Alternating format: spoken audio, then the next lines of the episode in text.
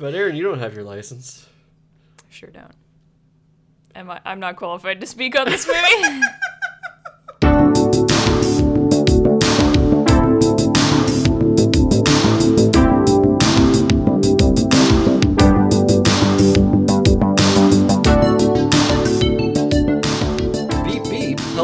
welcome back to Garbage Film. This is the show that seeks to prove that arty and trashy movies have a lot in common. You don't need to enjoy just one or the other, so we will take our movie of the week and pair it with something artier or trashier and hope that you discover an unexpected new favorite or at the very least are entertained. I am one of your hosts, Nick, and with me as always is the passenger to my driver, Aaron is here.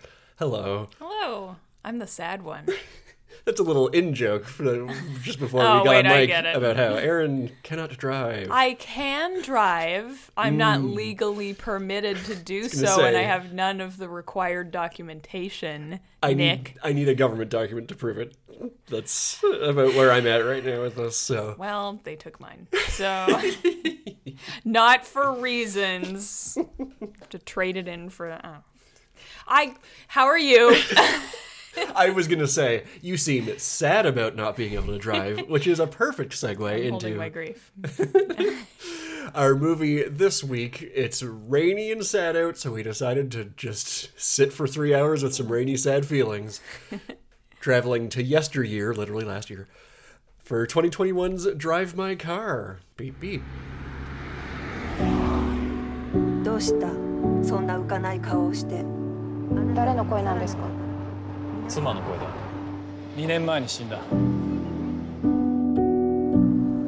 生き残った者は死んだ者のことを考え続ける。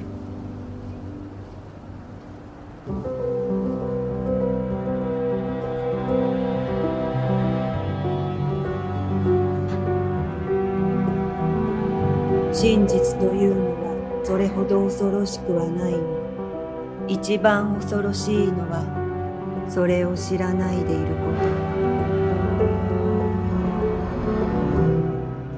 Beep beep, motherfucker. Drive My Car. So, uh, big awards darling last year. We're literally exactly one year too late with our episode on it, but we revisited it because just figuring like it's getting cold out, it's getting dreary. Want to really lean into that feeling. Yes, I and it guess. was really good, and I was like, man, I can't wait to revisit this and like grasp more like of the emotional depth Hmm. because there's a surface level emotional depth that you're like, yes, I fully understand what's happening and I see the arc and okay, here we go. But this time, oh boy. It got you good. fully in tears by the end. Yeah. yeah. don't know what happened there, but boy howdy, it's really good. I had it, I think, on my best non-English language film uh, Oscar card for last year, and Yeah, I think we both did. quite. Yeah, Yeah. I think it won best screenplay at Cannes, and like yeah, Yeah, this just- is where I should have done some of the research on the awards. Oh, no! So I was just like, it won awards. people liked it very much. Very much. The thing that I remember coming away with was, and literally hearing this in interviews with international directors and such, being like, yeah, this is going to be for Hamaguchi what happened for Bong Joon Ho after Parasite, where it's Oh, like, right. oh, everybody in the country of origin knows you completely. Like, you're just, you're in your there. breakout thing now. Yeah, and now everybody else gets to know about you. Yeah, So, I uh, love that. if you don't know about this movie, let me give you a little synopsis. Um, you, if you haven't seen this yet, and you are probably aware it's three hours long, which seems like a quite a long drama, I know for me it's like bizarrely arresting the whole way through. Yeah, But it doesn't really come across when you look at a synopsis. It just feels like, oh, here's a like hundred minute drama. yes, But the fact that it can go for three hours and not feel like it's overstaying its welcome to me personally yes, agree. that uh, is is a big thing. So, synopsis: Two years after his wife's unexpected death, Yusuke Kafuku, a renowned stage actor and director, receives an offer to direct a production of Uncle Vanya at a theater festival in Hiroshima. There, he meets Misaki Watari, a taciturn young woman assigned by the festival to chauffeur him in his beloved red Saab 900. As the production's premiere approaches, tensions mount amongst the cast and crew, not least between Yusuke and Koji Takatsuki, a handsome TV star who shares an unwelcome connection to Yusuke's late wife. Forced to confront painful truths raised from his past, Yusuke begins with the help of his driver to face the haunting mysteries his wife left behind. And like I read all that and I'm like, oh yeah, that doesn't describe the movie. Like to me. Yeah, no, right, not exactly. It's just when I think about this movie, it is a big cloud. I've used this like imagery a lot of the times on this pod when I can't think of how to like articulate down stuff, but it is just like a big cloud of of grief, sadness without being like overwrought, which I feel like that's the Japanese Yes. 3-hour special. Anytime I think of a 3-hour Totally. Japanese movie. You're not gonna get a lot of like overacting for sure, but you are gonna get feelings. Yes, you are. yeah, I mean that's I mean technically yes, that is correct. That is the synopsis, but it feels like it's so much what it cracks me up and I always forget this happens is that the entirety of the relationship with the wife and like mm-hmm. their kind of frictions and their life is we see it all in like a 40 minute cold open essentially and then the title card drops like uh, after her funeral essentially. Like Yep. it's you know once you're like okay and this is the next step of the life is this was all set up to the life afterwards. So it's not about the death. It's not about the you know the interpersonal dynamics of when she was alive. It's i mean it is but it, Yeah. it's it's what happens after that. That's what the movie is Yeah, like if I feel like if it started at the title open and you like explore the fact that he has a passed away wife and child, that it then it's like, oh, this is a movie that's just fridging the movie. yes Uh, whereas this is like here's the crucial context of a life, and then the movie that the the the that's not like the quote point end quote of the movie. It's what follows knowing that context yeah which is big. Um, which is a perfect lead in just to be some uh, little credits here is directed by, as I said, Ryusuke Hamaguchi, screenplay by him and Takamasa Oe, and it's based on a Haruki Murakami story, Drive My Car. Have you read any Murakami? I have not. no i haven't but uh, he's big Yeah, big guy. Yeah. Uh, it's a short story that's just about 40 pages long, which is hilarious when you consider this. Amazing. But the reason for the disparity in length is there are things like the story is effectively, as written, is just conversations in a car. Nothing else. None of the theater stuff, none of, like, Takatsuki's character, I don't think exists in the story. okay Uh, the wife is only mentioned in conversation, and that's it. So, like, literally uh, everything written out based on, like, here's how the story, like, Hamaguchi's idea was, here's how the story made me feel. Now let's expand that out so that the audience watching can feel it and not feel just, like, lost in two people talking in a car. Yeah, it doesn't have to rely on the stuff you can only do in a novel. Yeah. I love that. Those are my favorite adaptations is when the director's like, here's how it made me feel. I Mm-hmm. will recreate that feeling, not necessarily that plot or dialogue or whatever. and he pulled in this the the drive my car story as part of a, uh Murakami collection called Men Without Women, and there's another two stories called Scheherazade and Kino that he drew elements from. So Oh, it's kind of like a mashup of stuff. Oh, okay. Yeah, Got it. which is very neat. I like that. And like, I haven't read any Murakami, but anytime I've heard anybody talk about him, it's this exact feeling. It's just it's just this like uh melancholic but like beautiful kind of Sure. thing and i'm always like how would you go about translating that and then Mm. you make a movie about translating and yeah so this is starring Hidetoshi Nishijima, who the only th- other thing I know him from. Do you did you recognize him? We've seen him in another in another thing. Have we? No. We've seen him in Kiyoshi Kurosawa's Creepy. He's the lead of that movie, Oh, that's right. which right, right. he's like unrecognizable in this to me, which is weird considering he looks exactly the same. Oh, I was gonna. Say, I mean, creepy is from like 2003 or something, right? No, it's from like 2017 or 2016. Shut up! Yeah. Really? Yeah. Oh, okay. So like literally they started filming this movie in 2019, I think. So like it is So weird. hilariously close. I'm like, oh, that's a He, different guy. he's the dad in Creepy. He's like the, the main character, yeah, the main protagonist of Creepy. Okay, all right. Yeah. Which Weird. Yeah, you look at screenshots next to them and you're like, oh yeah, that's exactly the same person. But it's one of those like, oh, acting. Yeah. Oh. wow. He might just have like control of his face or something. Um, Who'da but thunk? literally, he's like a Kurosawa, Kiyoshi Kurosawa. He's like one of his mainstays, Mm. and Hamaguchi was a mentor, mentee of Kurosawa. Oh, yes, so he was always like, "Ooh, that Nishijima's really good. I want him to be the lead." I wonder if I something." can. Yeah. I wonder if I can poach him. And he got him. It's very cute. Yeah. Because he's just going on about how, like, oh yeah, he has a really haunted face. That's what you want to hear, really, from Yeah. from everybody. Is like, you look troubled. Thank you. no, this is the happiest I've ever been. Whatever do you mean? Creepy, maybe not a good snapshot of the movie's just called Creepy. It's so funny to me. Uh, we've got uh, Toko Miura as uh, Watari, our driver. Hilarious thing, you and Miura have something very much in common. Don't have your driver's licenses. Oh, for real? In real life? She hadn't driven until she got cast in this movie, Oh, which is God. very funny. Okay, well now I'm having like ear screaming anxiety on her behalf. so she did she do her own driving though? Yeah, Like the- yeah, yeah. oh, boy. So like she got licensed once she got cast Okay. and like had to take driving lessons and all this stuff. Okay. Yep, that's a. Re- so I mean, we just got to cast you in a three-hour drama. Yes. Uh, Ryusuke Hamaguchi, I'm available on Thursday to hang out and get my driver's license and be in your movie. that's that's incredible. Okay. yeah. That's the best way to learn is under just like intense economically threatening pressure. That's that's what you want, for sure. Good for her. Uh, just the most stressful conditions possible. Just absolutely placid face. That's Yeah. awesome. We've also got Reika Kirishima as Oto, Masaki Okada as Takatsuki, who is real. I just feel like he's got such a doofy energy to him. He's he's got this may well be the backstory, but he's got such a like boy band, like uh, you know, a Perfect Blue situation where like previously a member of a pop star band and wanted to go serious and like Yeah. so tried acting and now wants to break into dramas, like serious dramas or, or theater. Yeah. Absolutely, he's got pop star hair. yes. Yeah. Yeah. Yeah. Hundred percent. Yeah. Yeah. And I mean, pro- probably. That's probably what it is. Probably yeah. what happened. It's a big industry. You've got Park Rim as Liu Na. You've got Jin Daeon, Sonia Yuan, An Huite, and Perry Dizon rounding out the cast. Nice. international cast we've got there.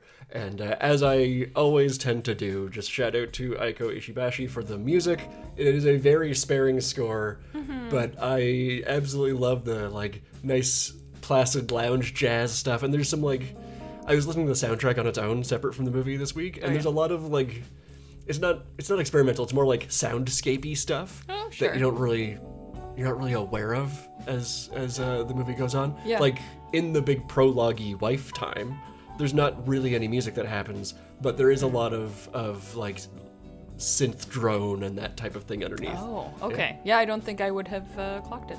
I definitely And I did not, Yeah, yeah. it's but it's cool. It's like it's very uh like a nice warm embrace, a nice warm like ah we're sitting together for The before times. Yeah. Yeah. Yeah. Oh, that's cool. it's very Thank cool. you, Aika.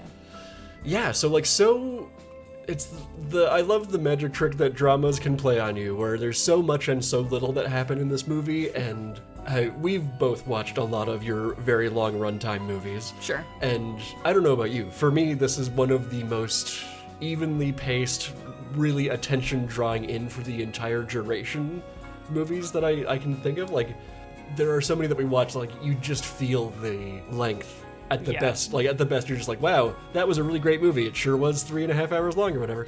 Yes. Oh God, what is the movie? You liked this movie, and I didn't care for it as much. Whoa. Um, the it's it, also Japanese, but it's like a period piece one. You could have to be way more It's specific. the woman whose life just sucks ass. oh, Life of Oharu. Oharu, that's it. Where That's I was like, like, two hours. I know, but it just feels so long because it's just the same thing happening over and over. And I get that that's the point of it. I I, under, I understand the vibe. it's just not for me. Um, but this is not that. And but it is still like for a movie that's just about grief and and handling it and just having to live your normal life after disasters is like you'd think that would get old quite fast and it does Yeah. not at all like everyone is so compelling in it and it just does it people grow over the course of it you Yeah. know? it's it's extremely watchable it Yeah. shouldn't be but it is like nobody's arc is mega telegraphed, but you can see everyone starting in an unhappy place and getting to make like maybe not a happy place, but just a resolved place. just like putting distance between them and the whatever inciting incident yeah I love the way you put that. Yeah, putting distance. That like the fact that this movie is its length allows you to actually build out that. I think so, yeah. If Yeah. it was shorter, it actually would not feel. I think it'd feel longer because it wouldn't feel earned. It wouldn't feel Yeah. like things are happening. It's funny, like Hamaguchi takes the completed cut to his producer, and it's like it's this version. This is the Hmm. one that he brings to his producer, and he gave it to him with a like, "I'm really sorry." He seems like such a polite gentleman. Mm. He's so cute. Hamaguchi's kind of known for his movies being hyper long, so Oh, really? yeah. Another one. Cute. So right off the top, a thing that I like, I feel like this movie is great on a first watch. It is a little amorphous though. On a rewatch, it is so like it, it benefits so much from having the full context of everything. Because Yes. just like the first shot, I was just like bang in right away. That first shot of Oto against it's either sunrise or sunset, Yeah. and it's like just the quality of light. It is actually kind of hard to look at, and A little bit, yeah. like it hurt my eyes to to watch. There are times I had to look away, just like okay, reset my brain. Like what a perfect summation of this mysterious woman that you're Yeah. trying to like understand better, and you're like ah. Every time I try and experience it, it hurts.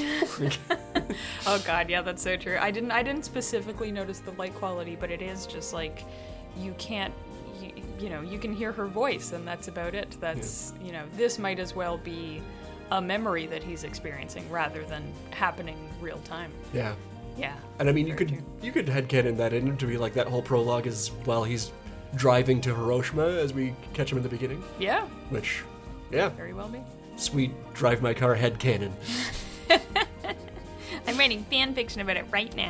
it is so much, you know, a lot of the a lot of the establishing shots and things are of like people in the middle of something or like you said that that one is is a hmm. pretty great like it's this thing they share like she's telling him a story. Hmm. And yeah you can't quite see her or any details about her. There's just her outline. And Yeah. all you can get from someone is just what's happening right now it's a good it's a good through line in the movie Yeah, I, I like that a lot. Espe- I was thinking about like when this movie takes place Mm. throughout. I think you only get like two dates, and then the implication that it's during, at the end, that it's during pandemic time because everybody's wearing masks. yes true So like, it is that thing of like the timing does not matter. Like you, I think the one date you see early on is like the death of their child was like in the year 2001, but it doesn't. This is clearly like an anniversary of it. It's not like the actual Yes, yeah. funeral. So it's like, well, How long has it been? yeah. Yeah.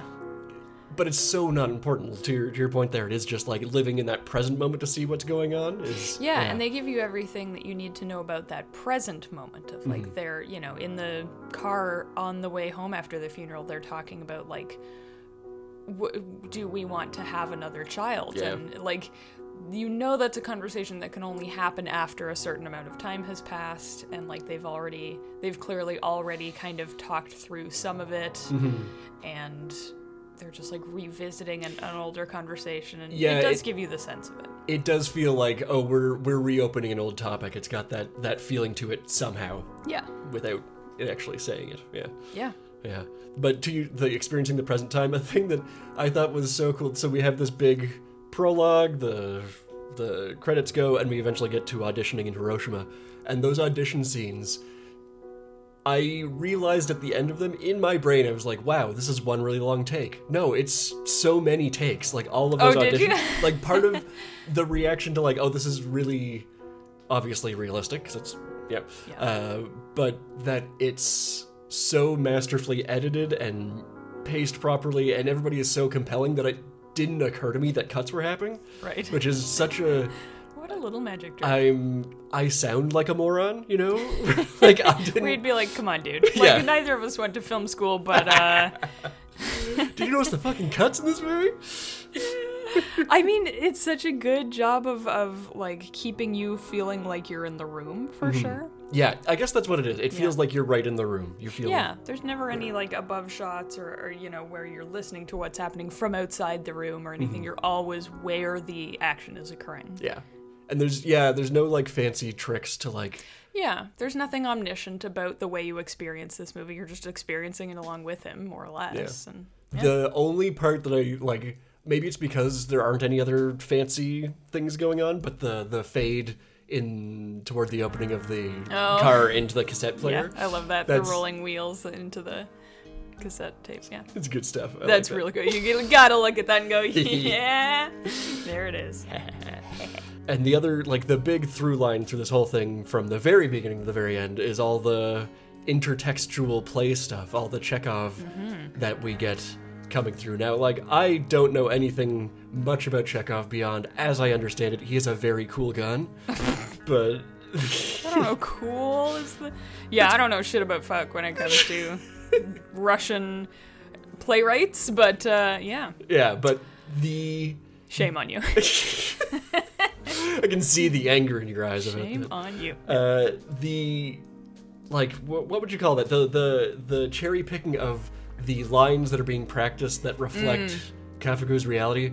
It's like so perfect to the point of like, did you write the play for Yeah. this Hamaguchi? Like that well, level when yeah, when she says, "Oh, you know, this is in the prologue. Like, I wanna, I'll, I'll take off work early. I want to come see your play." Yeah. Um, and then it cuts to him in it. I'm like, "Oh, did he write it, or is it?" Yeah. no, it's it's Chekhov. But I know I don't know what you would call that. I meant it just you know dramatic irony of some type. I'm sure in the grand tradition I'm using irony wrong, but Yeah, uh, it's it's a it's such an obvious trick, but it is in this instance it is like uncanny how how well it matches for like a play that has already existed for 200 years or Yeah. whatever. And it's it's repeated so much. It's not like a hmm. one-off like wow, really makes you think. They're literally like the the point of it is they're having to sit there and dig into these things and it no longer becomes about the lines at all or about the fact that that's happening. Like Yeah. Well, he's well aware that it's going to be painful and it's uncomfortably close to what he's experiencing Yeah. and like he just has to sit in and wallow in it you know And he says to, to, to Katsuke later on, like, it's ter- Chekhov is terrifying, and Yeah. just like react to the text, have a relationship with the text he keeps talking about, and like that's because what he has and what he's experiencing and feeling himself reflected in all this. And I mean, a little bit of it feels, in the end, I mean, the most insensitive way to put this possible is he's sitting in his pity party about it and needs to like move on and like that's obviously the point of where we're going with the film but it is a like it's so specific to his circumstance while still remaining relatable in an incredibly powerful like it Yeah. it fucks me up thinking about it where i'm like i gotta check out this chekhov guy. I know i'd be so curious like if we have any actor friends or listeners like what have you done chekhov? Is this is this a thing that you experience when when you go through it? Because hmm. damn. I don't know. I, I guess certainly damn. Damn guys. There's no for me it's that there's no real recontextualization of what they're experiencing or you're experiencing. It's just happening it's like just one to one which i mean it's not like some "Oh, wow i didn't real i didn't think of it that way like we've had an hour of this already we we all know And to your point of saying it's not like they're not just doing it for a single scene and then you're like, wow, what a neat trick. The fact that you're steeped in it the whole time is you have enough time to be like, wow, what a neat trick, and eventually it just is part of your experience of yeah. the movie. Yeah. again if it weren't three hours long it would not land the same way Yeah, yeah. Very much agreed. I just want to note that our cat is snoring so loud oh you Oh. now she's not doing it Uh, okay well that out, that's fine. Uh, I was distracted by Yeah. it too, so I'm glad you mentioned it. yeah Yeah, like so I want to talk a little bit. I got so many behind the scenesy type things. This was Hmm. a for both of us. Neither of us has seen uh, any other Hamaguchi movies. We both want to now. yeah But this was for me diving into the behind the scenes stuff on this was a lot of like learning about how he makes movies oh sure because Uh, yeah, well let's let's dive into some parts of it. So like this is based off of this short story that a buddy brought to him in like 2013 or something like that, that who was like, "You'll love this story because you are crazy about car conversations." He's just a guy that's like Nice. he he is so into the idea of how specific and unlike anything else a conversation in a car is yeah where he and I mean he's right in all of this. He's talking about it's just this weird intimate space that you're forced to share with somebody. you can't get away yeah and I mean even if it's the person that you know the best in the world, you're you will be much more I don't know, you'll just be different because it's something about you're in such close proximity but you can't look at each other. It's very. It's. I mean, I'm so sorry for the expression, but it is kind of stage. Yeah, You're yeah. you're both sitting there like I am the passenger and I'm the driver and. We have to have this conversation, and neither of us like we know when it's going to end because we know where our destination is. So you hmm. can sense how long of the time is left. Yeah. I don't know, like if you've ever performed, you're like, okay, now I'm at like sixty percent done, eighty percent done. Like You've gotta you pace have that- yourself properly. Yeah, you have that sense of like, do I run out the clock? What is the move here? Like, you know. Yeah, it's a weirdly artificial Yeah. space, but then there's if there's no one else in the car, especially, it's very like it's just it's this or the radio. This weird liminal space that you're Yeah. forced to share with another person. Yeah, it just like, becomes a little house for that time that you're both occupying it. drive my house. Uh, That's the sequel. they have to go move across country. Uh, but I like. I didn't think of that as a, it's a performative kind of thing where you're both facing the same space. Where like you got the fourth wall as the windshield, and like, Oh my god, yes, yeah, you're gotta- basically facing a camera for all intents and purposes. and you can't break it, otherwise you die. On the highway, that is true. Yeah. So like. He, he so that's his bag. that's very much his bag, and he gets brought this story. He's like, "Hey, it's all this stuff I like." cool. For me? Obviously there's all this stuff with adaptation that you have to do to make it an interesting looking movie rather than a conversation between two people. Sure. But like the story is just two people in a car and talking to each other and getting to know each other. Um, and they're side by side all the time. So obviously he's starting out breaking them up and then slowly moving them closer together as they become closer. Yeah. Real real basic ass shit there. Uh, but like the thing that I find interesting is like Takatsuki's character doesn't really exist. There's like a guy that Oh, in the novel. yeah, there's a guy who Er. I don't know if it's actually from Drive My Car or one of their short stories, but where protagonist sits with other guy in a bar, has a drink, and they have like these mildly phys- philosophical conversations about past love. Like that's Okay. the closest he gets. Like I find that super interesting. That like that's almost a wholly original thing because it fits exactly perfectly into this whole thing. It's such a, a the way I experience it is it is such a crucial part of it where if Takatsuki isn't there, they don't he doesn't have to keep confronting Yeah. this stuff like it goes completely unremarked upon and like the you know link is that Takatsuki worked for like the media company that Oto, uh, his wife, used Yeah. to used to work for, and was like introduced to him by her, and and they met, and there's kind of a question mark of like, did they ever have an affair? I think isn't that explicitly who we see her a fucking early on? no, I don't think so. Oh, I thought that was him. No. Oh, okay. no. Well, there you go. Who can say? But we never see his face. Is the thing. Like you never know who the person is. So there's never anybody else to like focus his anger on Hmm. Yeah. except his wife. But he loves her, so he doesn't want to do that.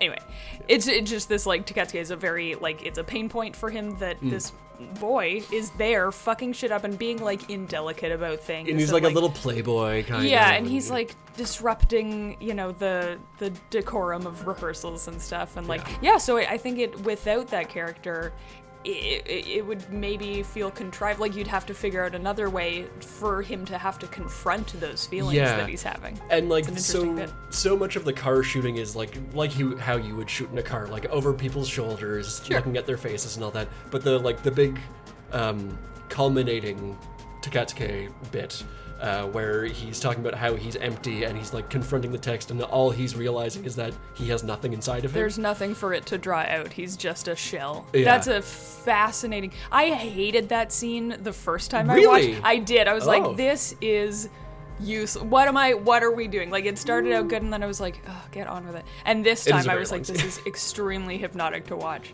because he talks for like a solid 15 minutes. I know almost. this is the thing. Is I was like, I'm tired of hearing from this guy. I hate him. Drive um, my car off a cliff, please. drive my car right into this man's house. it, it, but but this time around, it was really like it's such a. I don't know. It's just a him admitting like there's nothing in him, just a howling darkness, and like you find out later, like he cannot. He's just pure id. He can't control himself or his behavior, and like just what a what you could be if you never confront anything about yourself. Yeah. You know. The I, I found it very fascinating the second time. Yeah, I loved it. I, I thought it was very interesting the first time, but I like that's the thing that's the big crux for me this time Mm. around was was those scenes. And part of that was noticing how like I said, shooting the car just really standard kind of shots up until this scene. Oh. And we start Right. it starts being almost face on the characters, and eventually it is face on for Takatsuki. But it's each time it cuts between them, between uh, Takatsuki and Kafuku, it's getting a little bit closer each time. Oh. and it just it I, like it's so skin crawling watching him describe that he basically realized he's a psychopath. Yeah. Is yeah. It's bad. Like you don't want to be locked in a car with this guy is the thing. And it's really like you don't hear shit from the driver. Like she doesn't make a sound and the driving is very good, so it's just this very like white noise. I will You admit, forget you're in a car. As yes, as he says many times, described, yeah. Part of this for me is that I get car sick and I fall asleep in moving vehicles really easily. Thank God, so to get over the car sickness. But the first time I was like, I'm sleepy. the the noise of like a car traveling along a road, just like. mm, Oh yeah, I, but I think that's part of. I think there's something about getting so like all of your like to make it really melodramatic sounding. All of your guards are down, so it's just yeah. this guy You staring directly this, at you. Yeah. Yeah. Like non-space. Yeah. Yeah. it's weird. Oh, that's so gross. I didn't realize it was like slowly zooming. Like each, it's not slowly zooming. No, no, but each- yeah. it's a little bit more. It doesn't get like really intense, but I No. realized like as we are getting into it, my memory of it is what the final Takatsuki speech is, which is like pretty much just like neck up, and it starts out where you can see his whole body, and oh. it's just like slowly getting in Okay. closer and closer each time. It's just yeah, So, the movies. movie magic. folks. But the, so you mentioned being in the present moment in this. So Hamaguchi loves his car conversations. He wanted to capture like the emotion of the story, like I said, more than anything. And these two things are kind of at odds a little bit, capturing the emotion mm. between a conversation about past things. You know, that's Sure. Emotions that aren't happening now, they happened then, and it's people describing them or Exactly, like and- trying to, yeah. Yeah, in so many words, saying like, "I'm sad, I miss my wife," and you're like, "Okay, sad, whatever, let's go." on." Yeah, Um, got it. but Hamaguchi's big thing is that he wants everything to be present because this is big his you know thesis ethos stuff. But he thinks that cinema lives and dies on how vividly present the motion, the, what you're experiencing is. So like he's a guy that hates flashbacks. He's a guy that hates really specifying time jumps and all that kind of thing because he's like, oh, that just brings you more awareness of how artificial the thing is that you're watching. Okay. Um, so he wants you to feel like you are in the present moment throughout the entirety of the movie, which Yeah. big success, I would say here. I see. Yeah, totally. Like it's it's I don't know if you've gone through a, a troubling time or some like a real big incident of some kind. Like Hmm. it you do kind of you know there's before that and after that and Yeah. time like it feels different. The same unit of time will feel different before that versus after that. Like a Yeah. year can feel so slow, or it can feel like it just flew by, and and that's hundred percent the feeling I get from this movie. Yeah. And I, I think yeah, you're right, saying like, oh, it's been two years. Okay, I have to adjust my my feeling of, of what this movie is telling me accordingly. Yeah, would kind of ruin it. And then you're thinking about like, oh, I wonder what happened in those two. And I mean, there is a time jump specified in here, but like one time. doesn't- yeah. Yeah. But he want his goal with this was he was trying to find a way to make you feel like you're watching a flash like you're you're externally watching the actor go through a flashback rather Right. than cutting to a flashback. I was gonna say bold movie for him to do if he hates the idea of flashbacks. Yeah. because it is just like dwelling on the past. The movie. yeah, like that first 40 minutes could be broken up into flashbacks. Yes. If it was a different movie. Yes. And like he literally wrote that as a prologue. That to him is the prologue to the movie. Maybe it is. Yeah, Yeah. which, okay. like- Deliberate decision. Yes, exactly. So it Okay. is it's there to ground you so that when later on you're seeing Kafuku, his various sad faces, you can tell what flashback he's having. And I Yeah. mean Because you were there. You saw it happen. and yeah. I mean I'm kind of making fun of it as I'm saying it, but like I can tell when what he's like you can see the internal process happening to the characters. Yeah, you can tell, and you can tell what phase they're in of successfully repressing it or not. Yeah. You know what I mean? And it's really interesting to have Kafuku be this like you know the full context and you're seeing it happen and you're getting to know Watari where Yeah. you're only getting her words on stuff. So you've got these two comparison points kind of. Yeah. But I don't know, you've got enough context of this idea of grief and thinking you basically killed your loved one that you can immediately empathize with Watari's stuff. It's- Yeah. Just so masterfully written. I think Uh, it's fantastic. yeah, 100%. I'm glad they do have just the one. Like, we only get the one to see the one character's Yeah. previous events. Yeah. The other thing that I just think is so neat in how this movie is structured this way is because it doesn't like I don't I'm curious of your thoughts. To me, this movie does not feel like it has any structure whatsoever. But then when you sit back and think about it, it's like, oh wow, no, there's a prologue, there's a first act, there's a second mean, act, there's a yeah. third act. It's just so organic. It's very organic. Yeah. It's very in the moment, and I totally get how that could f- make it feel nebulous on first watch. Yeah. Where it's not this.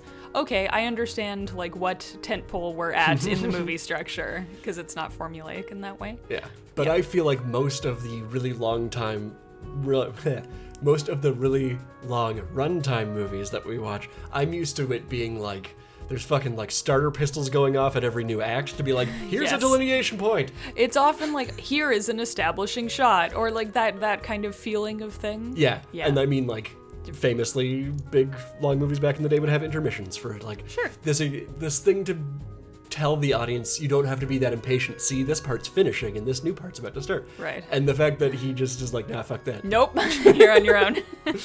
So great. I love it.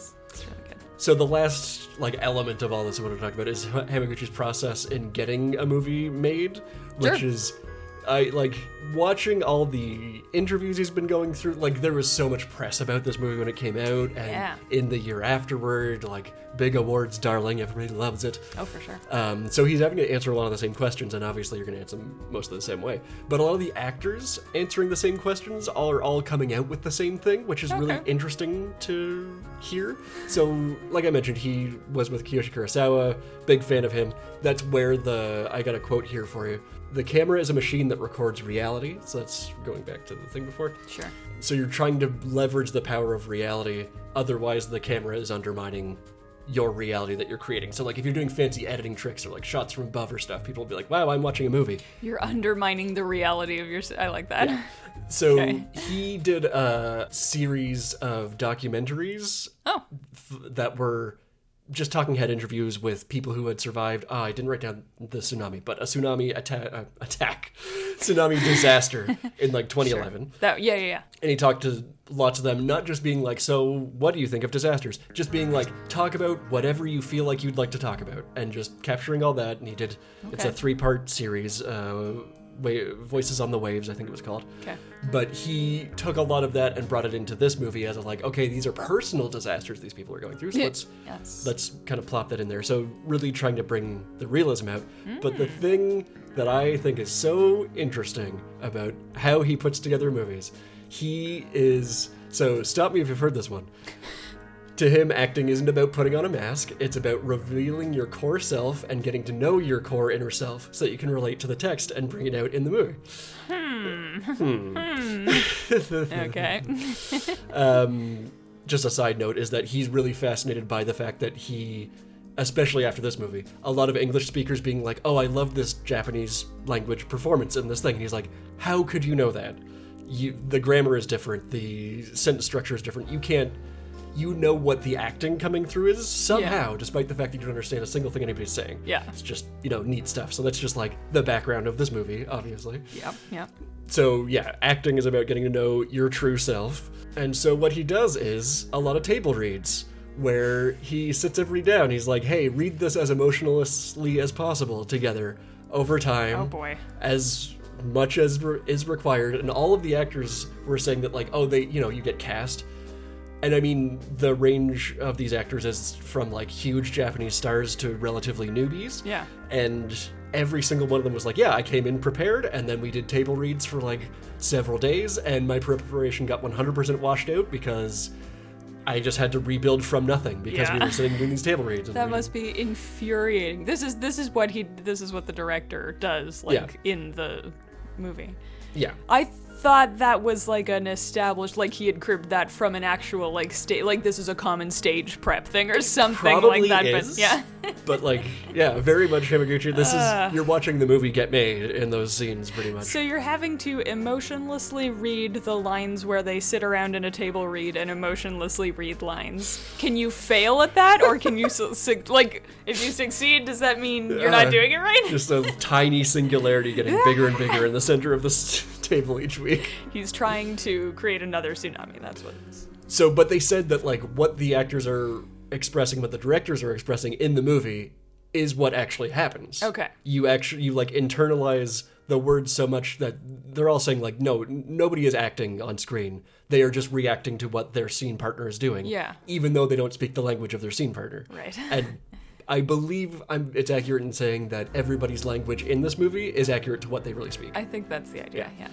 Um, fuck so like when he does casting, Hamaguchi casting this movie, he is casting people that he recognizes the character he wants in them, not doing a like, ooh, I think they could play like a tough guy, like nothing like that. He's like, oh, you look and sound like the person because I need to know who you are as your core humanity to be able to bring that out when we emotionlessly read for weeks at end. Oh my god.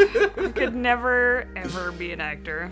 So stressful. Sounds like a nightmare. Yeah. So yeah, I, I know I the uh, actors playing Janice in this, Kafuku, Watari, pretty much everybody I heard speak about their experience on this movie said that like yeah, you get to a point where you're not acting as the character anymore. You are just yourself on screen, which is the thing you're told not to do mostly. Right. So it is this like the end result of that to me though is really interesting because I said I didn't recognize Kafuku Yeah. from the other movies we've done because he is just so wholly inhabited differently in this movie. Yeah. Which again, I guess acting, but like if you see someone acting versus not acting, Yeah. you're gonna perceive them differently.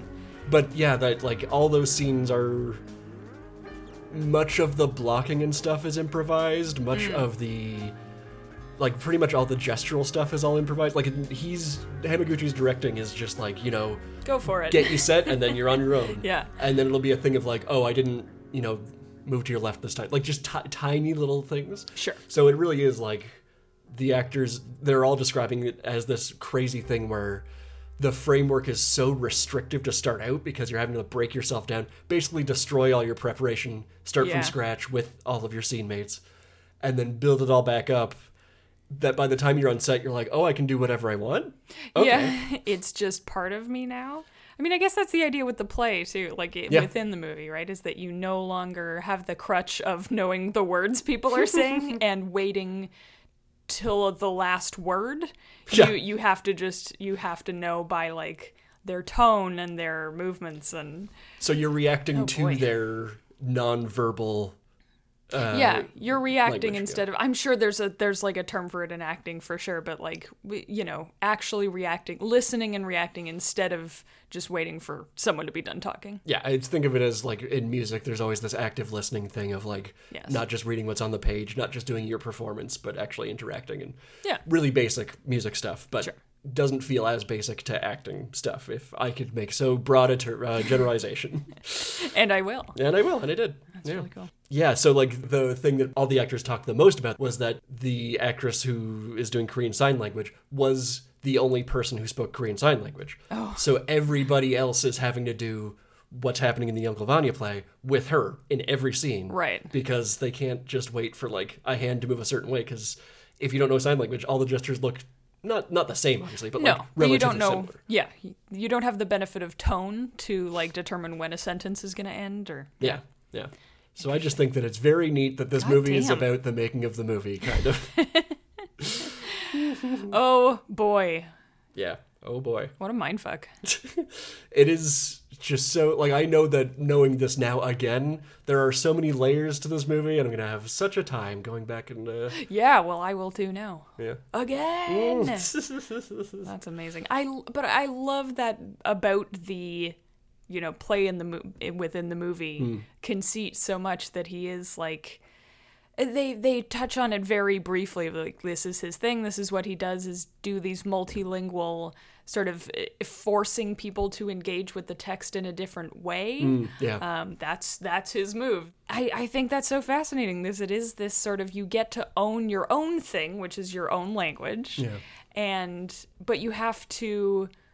You, I think it probably makes it so that you like respect your scene partners more and like are better at listening to them because you realize oh this thing that i'm doing internally you know with my my own like native language hmm. is what they're doing too. And just because i don't understand the words like they don't understand my words. So th- that doesn't mean that they're not doing the same amount of work as me. And like relating to the text in the same way. Yeah. like that crutch is taken away from you. And i think that's such a i don't know the the implication that like you can understand someone better if you do not know what they're saying as opposed to you know eh, he and his wife have this eh, they're always talking to each other and she's always telling him stories but he's never like really kind of listening to her and engaging with her as a person Yeah, it's just kind of by rote a little bit, just like he's Yeah. being a little a little human tape recorder, yeah which Yeah, she is being for him too, actually. So there you go. Yes. Yeah, he's constantly listening to her voice, and it's in, like, they share a common language, but they mm-hmm. do not understand each other at all. Yeah. And just, like, language is not language can be a barrier if anything to understanding someone Yeah, the one thing that really, really, just to go back to like the very beginning of this movie, that really struck me very hard this time around, knowing where we wound up, is that to this point of like they, they have the same language, but they clearly aren't actually communicating. And I mean, loss of a child, classic stuff. yes Um, I don't know which way around it goes. When we know him after Oto has passed away, he is he's still a very clear communicator, but in that prologue, he sounds so formal and uptight. yes Like it sounds like he's meeting an intern and he's trying to be polite to them all the time. I know, I, I and it, it makes sense when you're like, be nice, like put on a good face about this, where it just seems like, hello, and how was your day? Yeah. That's wonderful. I'm going to the store. Would you like anything? yeah, Like, just- thank you for checking in the glove box for my things. Like just very like, yeah, you're doing all the pleasantry stuff, but in no way are you actually talking to the person. Yeah, exactly. Found that really like really off-putting in the opening. It Just- is very striking considering, Yeah. yeah. because like she is so i think like part of it is she seems very confident so she's very like at ease talking to everybody it seems like Yeah, so yeah. then to see his reaction of just like oh thank you very much have a nice day i'll be home from work soon like very like you can It's such a put on, and you can tell, yeah. yeah like it just makes my teeth grind it's just such a like ah god Jesus this Christ. is not sustainable No. and quite not Yeah. Yeah, I, I like that very much in opposition to, like, you know, the language doesn't have to be spoken. It's, you know, Yeah. um, oh, what is the driver's name? watari Watari's thing is, you know, she learned to drive because she had to drive her mother around and her mother was abusive to her. And so driving became a like love language thing almost. Yeah.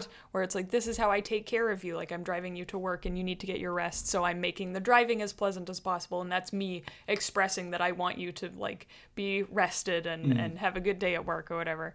And, uh, that that they weirdly have this in common, like Yafke and Watari. yeah kind of yeah with kids gloves holding this thing Yeah. Yeah I just like that as a counterpoint of like they speak this same language that is not a language, but they both understand what it means to express yourself in that way because they both love the car, you know? they do I think that's very charming. little car, which in the original story is yellow. I like the red. yeah, no, I think that that was a like. It'll look better on camera. Let's I'm sure. red. oh, one thing I forgot to mention off the top. Oh. that I don't think we spend any time in any other cars other than the titular car of Drive My Car. Um, so I Mm. Yeah. didn't think about this the first time, but so there's a lot of like clearly he loves his car. That's just a thing. Yes. Coming up. One of the things that paints it as this unique item that is totally lost on us is that it's an imported car. It is a? Sure. left-hand dri- driven car, where in Japan they're all right-hand driven cars because they're on the opposite side of the road. Oh. Oh, okay. Yeah, I didn't clock that either. There's, not like- being a driver. Two or three shots where you can see other into other cars, and that made me go like, "Oh, whoa, Whoa. weird." But just this like this nice implied thing of like this one's special. right, little right. This one you have to know like you have to handle it a certain way. Real ones know. Yeah. if you know, you know. That's really cute. I didn't I didn't realize that either. Yeah. Yeah. I- You can see them driving on the wrong, the wrong quote unquote side of the road, but I didn't clock the, the driver's side thing. That's so cute. And just as I'm wrapping up my fun fact session, the only other thing that I think is really interesting is that this was a COVID movie shot during COVID Sure. times. So it was originally going to mostly take place in Korea, uh, Oh. and they couldn't do that for a lot of reasons. Sure. So they like last minute changed it to- Hiroshima. Like they were they were shooting Wow. the prologue portions, and they were like, I guess we should find another place. so like when they wrapped up the Tokyo stuff, they're like, uh, we scouted some stuff in Hiroshima. Let's go there. But it like it seems to fit so perfectly. I- this I- grief stuff, like Yeah, it's crazy. Like you're you're having to live and work and exist and go on with your normal life after like a major just a series really of like major disasters and Yeah. setbacks and and you just have to keep going. It, you know, it, I it seems so wild that they did not pick Hiroshima on purpose yeah. So like from the start. all the Hokkaido Okay. stuff at the very end doesn't exist initially because you can't drive to Hokkaido from Korea. Right? nope. Um, so like yeah, there's so much stuff that like obviously it's not good that their whole production was super fucked, but, no, but- I think it made for a better like I, who's to say? Who knows what this movie mean- looks like if it's set in Korea? But then you have the like, and now Watari is living in Korea. The ending is like, oh Yeah. wow, a new chapter. There's been thing. a yeah, there's been a change, a, a growth. And a cute thing there is that uh, at no point did a camera for Drive My Car enter Korea. This is all 100% Japan. Oh, really? Just like, haha, movie magic. The movies, folks. I love that very much. oh, that's so cool. Wow, yeah, it's it's very feels very steeped in that symbolism. Shocking to learn, Mm. Yeah. not on purpose. Yeah. okay, I just imagined like, you lucked out, guys. yeah, like Oe or Hamaguchi sitting on the set, side of the set one day and be like, hey, you know what? Oh, wait. This is actually really good. Thank God, don't tell anybody. oh, I love that. Uh, yeah, so that's all I've I've brought today for our discussion of Drive My Car. Nice. Um, and I would love to either hear your final thoughts or if you have anything that you'd want to like touch on before we start driving away from the topic. Beep beep. honk honk. I the I really we've talked about most of it, but the one thing that I want to shout out in particular, I don't remember the the name of the actor, but the woman who plays Yuna. Because mm. she like literal angel, Yeah. really, eh, she is so cool. And there's just something so like pure and perfect about like in her audition scene, like I get a little teared up Yeah. and you can see him getting teared up like as the Oh, didn't camera is on him you can see his eyes start to glisten and she's just like so not theatrical you can't raise your voice like she doesn't speak she has Yeah. sign language that she uses and like yeah i just uh it's just so perfect and i feel like all of the real like crux moments in the play where it's like more of a joy than it is a tragedy come from her and i don't know Mm. Well, the play yeah. very well so i can't speak to why that is really but Like especially the last the last bit, the last time we see Yeah. Kafka, yeah. Yes, because she so the this this idea of like not having, you know, language not being something you speak and you have all these preconceptions about, or you fall into habits with.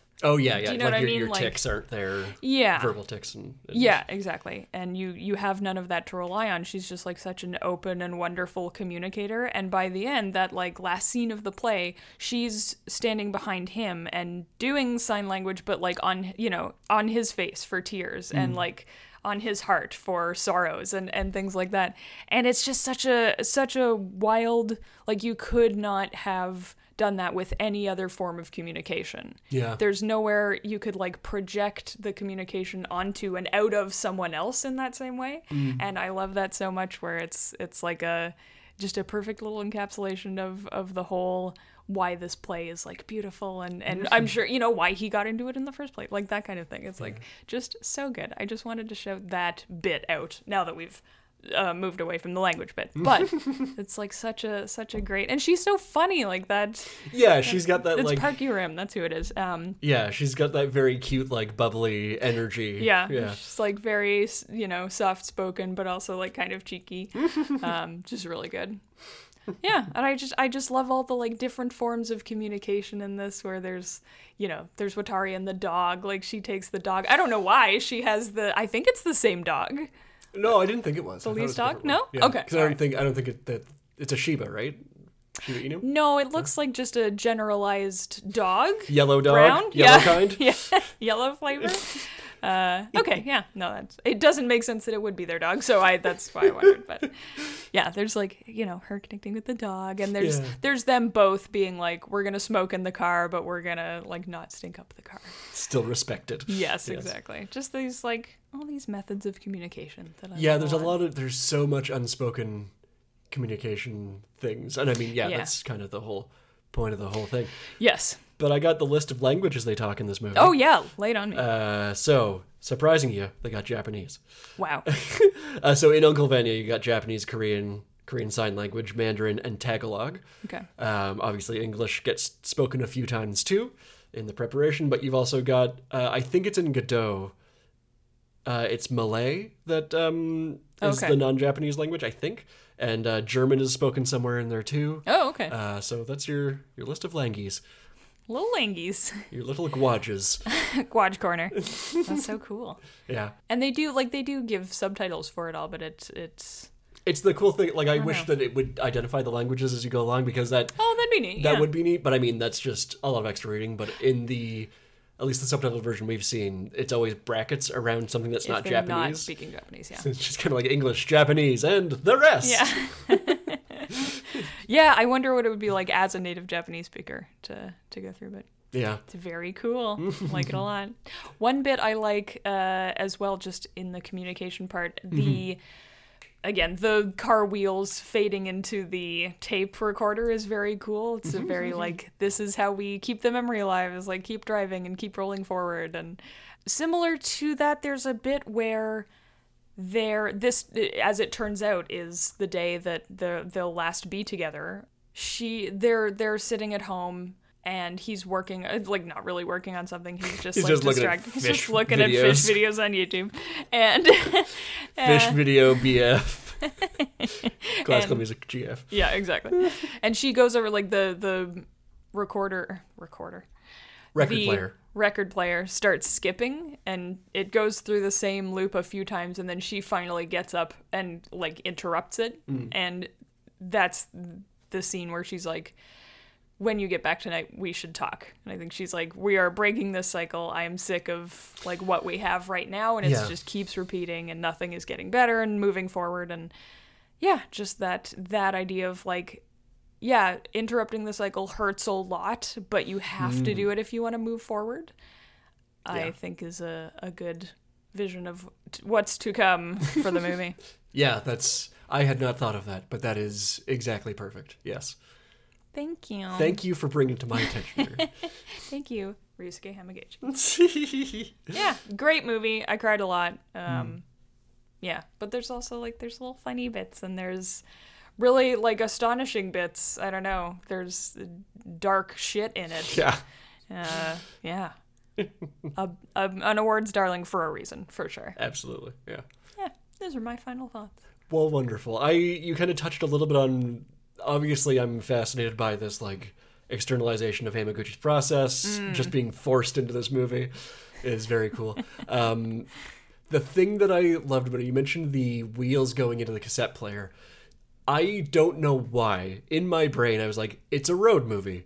It's not a road movie not exactly no yeah because it's just it's a commute movie, I guess. Yeah. But uh, breaking the cycle is really important because it's to me it's a road movie drama that doesn't go anywhere, and like that's Yeah. kind of ki- kind of the point I think, where like you're stuck in this rut, you're stuck in this cycle, this thing that you just keep going through Constantly, endlessly, yeah. and then you need something to break the loop, and when you get to the point where they're breaking the loop, that's when it kind of actually becomes a road movie drama of driving actually yes a whole day Yeah. to, to get to a broken house. a terrible terrible town yeah And the thing that I, I find really interesting about, again, Hamaguchi's process and all this, he talks about how he doesn't think about theme or anything like that when he's putting a movie together. He waits until a movie comes out and then he reads a lot of reviews and he's like, oh, that's what my movie was about. I see.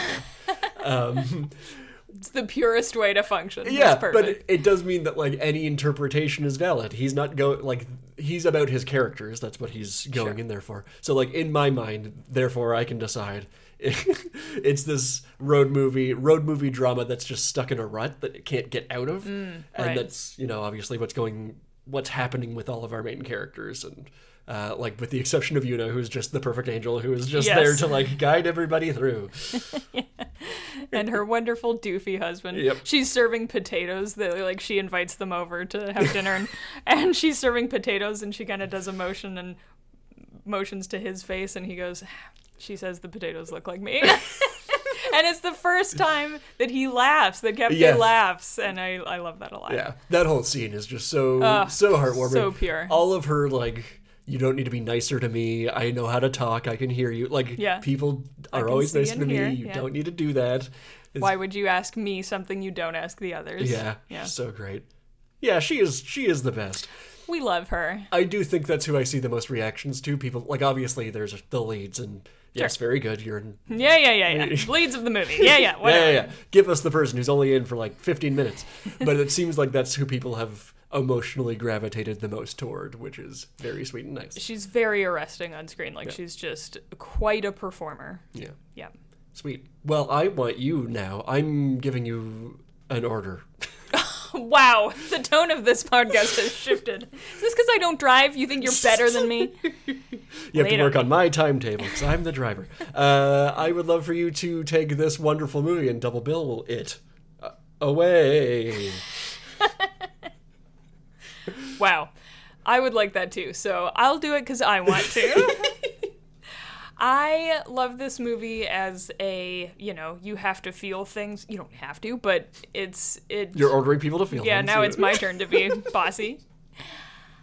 I love the movie for being like it. The point of it is to stare straight at uncomfortable and sad and hurtful emotions and realize that like yes that's part of being alive. It sounds trite but I, I from what i see on screen i feel like that's mostly uncle vanya. That's what most of it is. And Yeah. all russian literature from that time is just like suffering is life. But I, I do just the general thing of this whole movie is that like if you condense it down, it sounds so trite. But i like, know yeah, yeah. but it is just kind of a universal truth in that way yeah. where you're like, yeah, cause cause it applies to everybody. Yeah, it's basic, I guess. If you want to be like universally true, is the same. Yeah, yeah. So I like that it's just you know it's it's there's never like a we've ascended beyond the need to feel sadness or anything like Yeah. that. Like you're just always gonna feel sad, and I feel like there's you know people who have gone through personal tragedies do have that feeling of like you're never not going to be sad. You're just going to be different amounts of sad or different flavors or like sometimes the sadness will be oh i really wish i could talk to that person who passed away or i really wish i had this situation back or you know or it can be uh, grateful for moving them into a next phase or eh, you know what i mean? Like there's it's you just like i said you just get distance from the sad it doesn't go away Well, yeah, and like there's a perfect image in the movie to me of when they're in Hokkaido and they're looking at Watari's broken down house. Yeah. When they get there initially to almost the end of the scene, all you're seeing is like snow and destroyed houses and such. Yeah. And then the closing shot of that scene when they're like, "We have to choose to live and stay alive," and you know all this stuff. They turn around and the final shot is seeing the desolate house that's destroyed, them standing with it, but looking at like the most picturesque town in the world. yeah like this this subdivision that just people are going about their lives Yeah. like you know a hundred meters from this house that collapsed and trapped her mother and killed her like just a lot of yeah It's a lot, yeah. in any one section of the world there's going to be like personal tragedies and triumphs and you know Yeah. yeah and just how how we choose to like capture those things and wrestle with them and like process them and theater being a great outlet for that for instance or Yeah. just like the imagination of like i can imagine not feeling completely destroyed by this so that means i still have it in me like that that kind of mood Yeah. um yeah. So I like that about this movie. And as a result, I'm going to pair it with something that to me kind of captures that th- same uh, thesis. Uh, but I'm sure most people will agree with me about that. I'm going to pair this with uh, 2009's Up from Pixar, Aw. directed by Pete Docter, uh, where I'm sure this is not a surprise cute. to anyone that's like, oh, the emotionally traumatizing Up uh, Pixar movie. The emotionally Uh-huh. traumatizing uh, prologue. Yes, exactly. so there's it's this weird like it's you know they're both about losing a losing a spouse and a child and having to sort of okay how do you rebuild relationships and like how do you process what happened when you want to hang on to the memory but the memory isn't perfect even Yeah. like you have you're struggling even with the memory and uh, how do you sort of move move apart from that while like still recognizing that it's part of you you know and yeah, you could choose to. It is almost a flashback, but it's not. You do walk through this sort of their life experience together. Um, Carl, I think it is, and, and Yep. Ellie, right? And uh, all the shit that they go through, and and then the start of the movie is Carl alone in his house and living with these memories, right? And God, I remember watching up with my family and us just being like, how much more of this is there in the prologue where it's just like, is this gonna keep being like this? Yeah, I can't take it. devastation after devastation. Yeah. body blows. and but then the rest of the movie is a much cuter and more, you know, positive mm-hmm. or kind of candy coated look at the same process, which is like, how do I let go of a safe, you know, harbor for myself? And Yeah. and the car in Drive My Car is the house and up where Fly My like- House. Yeah. and this is gonna be, you know, this is literally the spot where you keep those memories alive and you know, Mm. he has her tape and Carl has Ellie's scrapbook and but those things aren't the person themselves and it's okay that you can never fully have that back or never fully know them or whatever it is and you know just just how you kind of rebuild relationships after that and like deal with your grief in a way that doesn't disrespect it and Yeah, and a thing that I love about both of these movies is that they they treat the grief like grief and not like trauma, which is something that Yeah, oh can gosh, happen yeah. a lot. yes And i just putting these together, hearing you say that about it, it's such a different feeling that I think they get confused for each other sometimes. Well, it's Yeah. hard to. The Drive My Car is such an accomplishment because it manages to show grief, eh, but not a, just as an underlying component of every single day of your life for the rest of your life. Yeah. Instead of like a thing that happened and so I can box it and put it away and, and deal with it, you know, Yeah. go to therapy or like, you know, achieve a level of not needing to care about it. You're never not going to care about your grief and that's fine. Yeah. And the point is just to keep going anyway.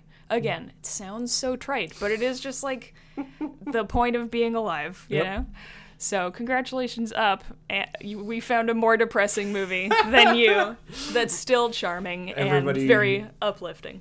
Oh, Literally. uplifting. uh, I'm just everybody listening to this just thinking where they were in 2009, crying over the first 15 minutes of Up. Yes, It's I'm so sorry. yeah. So that's and I'm going to I you said the name of my thing. I'm I just want you to know that you're a wizard and you said the name of my double bill, which is going to be Drive My House. I said fly my house. You so- said both. Oh, I did. Okay. Yeah. Well, aren't I great? You're so wonderful. Over to you now that you're sad Thanks. for everything. Uh, yeah. So drive my car is very heavy, and like you, I've kind of chosen to look at the lighter side Mm-hmm. a little bit. So like. There's a lot of emotion in Drive My Car, but it's not just like those big emotive scenes. It's that, like you say, the grief is present throughout. Yeah. You've got like there's some loneliness mixed in there, unable to properly channel and communicate your feelings with other people, and just feeling kind of detached from society in a way where you're just like you you can tell and maybe it's me projecting too much but like looking at Kafuku how he is he never interacts with anybody unless it's about the work Yes. So, right. like- yeah. um, unless it's the one thing you're not you're not communicating with others and like i said i like it's literally a movie about spinning wheels where you can't get out of your trap your your reality trap of of what you're experiencing Sure. so i'm going to pair with this with a movie that fits that that map exactly and you all know what i'm talking about aaron knows what i'm talking about For sure, yeah bud. i'm talking about planes trains and automobiles Oh from my God. 1987 from Mr. John Hughes. Oh, And man. I feel okay. very stupid. it feels slightly disrespectful to drive my car in a way. Not No, really though. but okay, walk us through it. So like you you uh, I don't actually know. Have you seen I have. yeah, yeah. okay. The big spoiler is coming down, but I mean, it was American Thanksgiving season recently. Most people go. would have watched this one again. um, the big like gut punch toward the end of realizing that like John Candy is living with the grief of his dead wife and nobody knows about it. This is just you're getting. You- Steve Martin is the grumpy person who's driving the plot forward. He's the he's the Watari here, and I mean it's a very different relationship. Sure. Outwardly hostile, but but at its, at the core, they're both like road movies about the frustration of not moving on. Like, yeah. Oh my god. Honestly, I think yeah. If you've seen planes, trains, and automobiles, I feel like it's not disrespectful to compare them. yeah, like it feels like a big doofy comedy, but like there is a couple gut punches of emotion in that movie Yeah, that like surprisingly powerful. And part of it is it's John Candy, and how I can you not love him? we love him. You talked about Candy Coated a second ago, and I just had that in my brain. a coating of John Candy. He's so great. National treasure. National treasure. But yeah, road movie that you can't go anywhere. Uh, you're not able to properly communicate your grief and be honest with yourself. Mm-hmm. Uh, the defining aspect of the movie is it's difficult to make progress. Like, Yes, if you just if you rep, if take their laborious journey as a like map that onto Kafuku getting over his wife. Yeah. hundred percent. and I yes. mean, replace the actual travel with putting a theater production together, Yes. and it, it fits a little bit better. But and they're both him. Like Steve Martin and John Candy are both sides of him. You Yep. know, they're fighting each other for the ability to like make it home and, and move on. Yeah. yeah. No, I love it. It's not stupid. Cease feeling stupid. nice. What are you gonna call it? I'm gonna call it planes, trains, and automobiles and cars. Okay, lazy. That's a Very me lazy. title. That was I didn't think about it until just the second. Okay, and then I respect it. Drive my candy car. Drive my automobile, yes. Drive my plane, train, and automobile. please. Chekhov's car. How about that? How about that? Uh, yeah, I like that. Chekhov's car. Let's We'll do that. Feels also lazy. It's fine. Uh, I'm I'm the one that makes the lazy Chekhov jokes around here. You know. Yeah, well, we're moving on from that apparently. In the spirit of growing out of past trauma. And yet it'll come back in the third act. oh my god. Everything's meta! which is a great time to go out in the world and wrap up this here episode. Uh, you can uh, please tell others about the show. Have them come on out and hear us talk about Drive My Car and ca- Shitty puns. catch up on our, our silly November month that we just closed up. yes. Um, you can find us on Twitter and Instagram at GartBitchPod. You can find me at Dick R. Navis. Aaron, where can people find you? Uh, if they'd like to, I'm also on Twitter at Macklebase. I reflexively plugged Twitter and I still feel really weird about it now. I know. I'm like, for how long?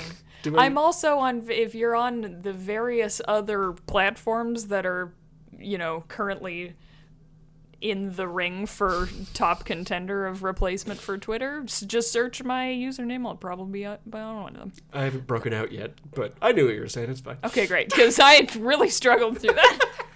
Jesus. Uh, well, if I can give a recommendation, drive your car to your local video store to pick up a copy of Planes, Trains, and Automobiles. and please join us next time for another pile of garbage.